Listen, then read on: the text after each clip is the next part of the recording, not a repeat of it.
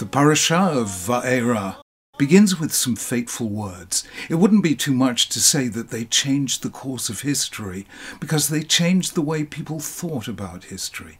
In fact, they gave birth to the very idea of history. Listen to the words. God said to Moses, I am Hashem. I appeared to Avram, to Yitzchak, and to Yaakov as Kel Shaddai, but by my name, Hashem, I did not make myself fully known to them. What exactly does this mean? As Rashi points out, it doesn't mean that Abraham, Isaac, and Jacob, Sarah, Rivka, Rachel, and Leah didn't know God by the name of Hashem. To the contrary, God's first words to Abraham, leave your land, your birthplace, and your father's house, were said using the name Hashem. It even says just a few verses later, Vayera Hashem el Avram, Hashem appeared to Abram and said, To your descendants I will give this land. So God had appeared to Avram as Hashem. And in the very next verse it says that Avram built an altar and called on the name of Hashem.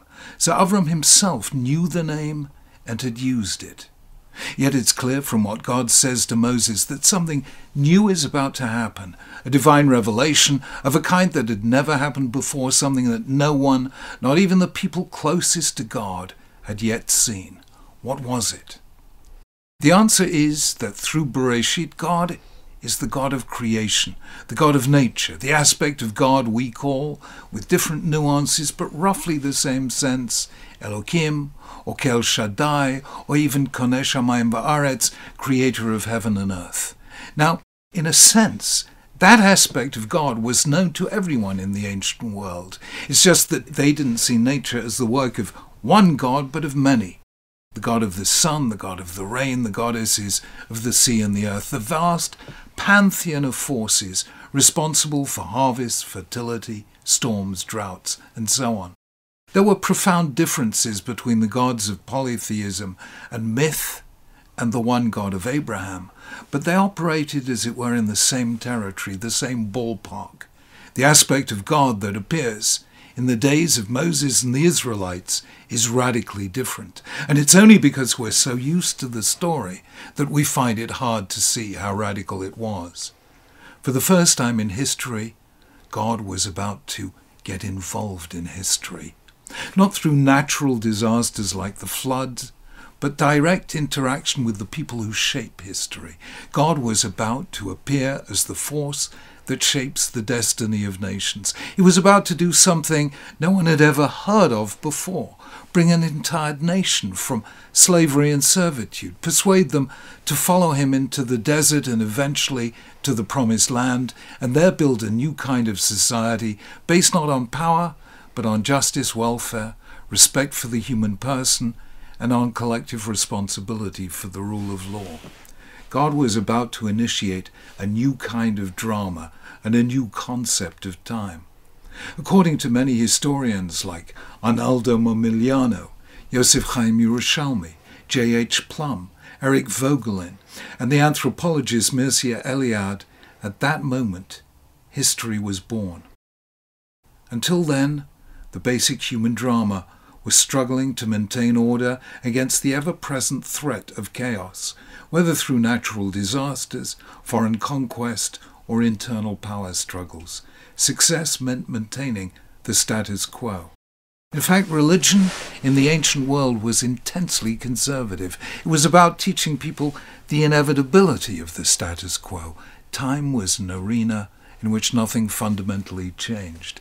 And now God appears to Moses and tells him that something utterly new is about to occur, something the patriarchs knew about in theory but never lived to see in practice a new nation, a new kind of faith, a new kind of political order, a new type of society.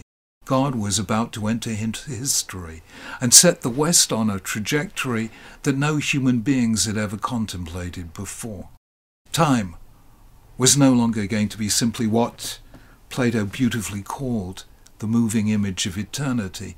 It was about to become the stage on which God and humanity would journey together toward the day when all human beings, regardless of class, colour, creed, or culture, would achieve their full dignity as the image and likeness of God. religion was about to become not a conservative force, but an evolutionary and even revolutionary one. Think about this.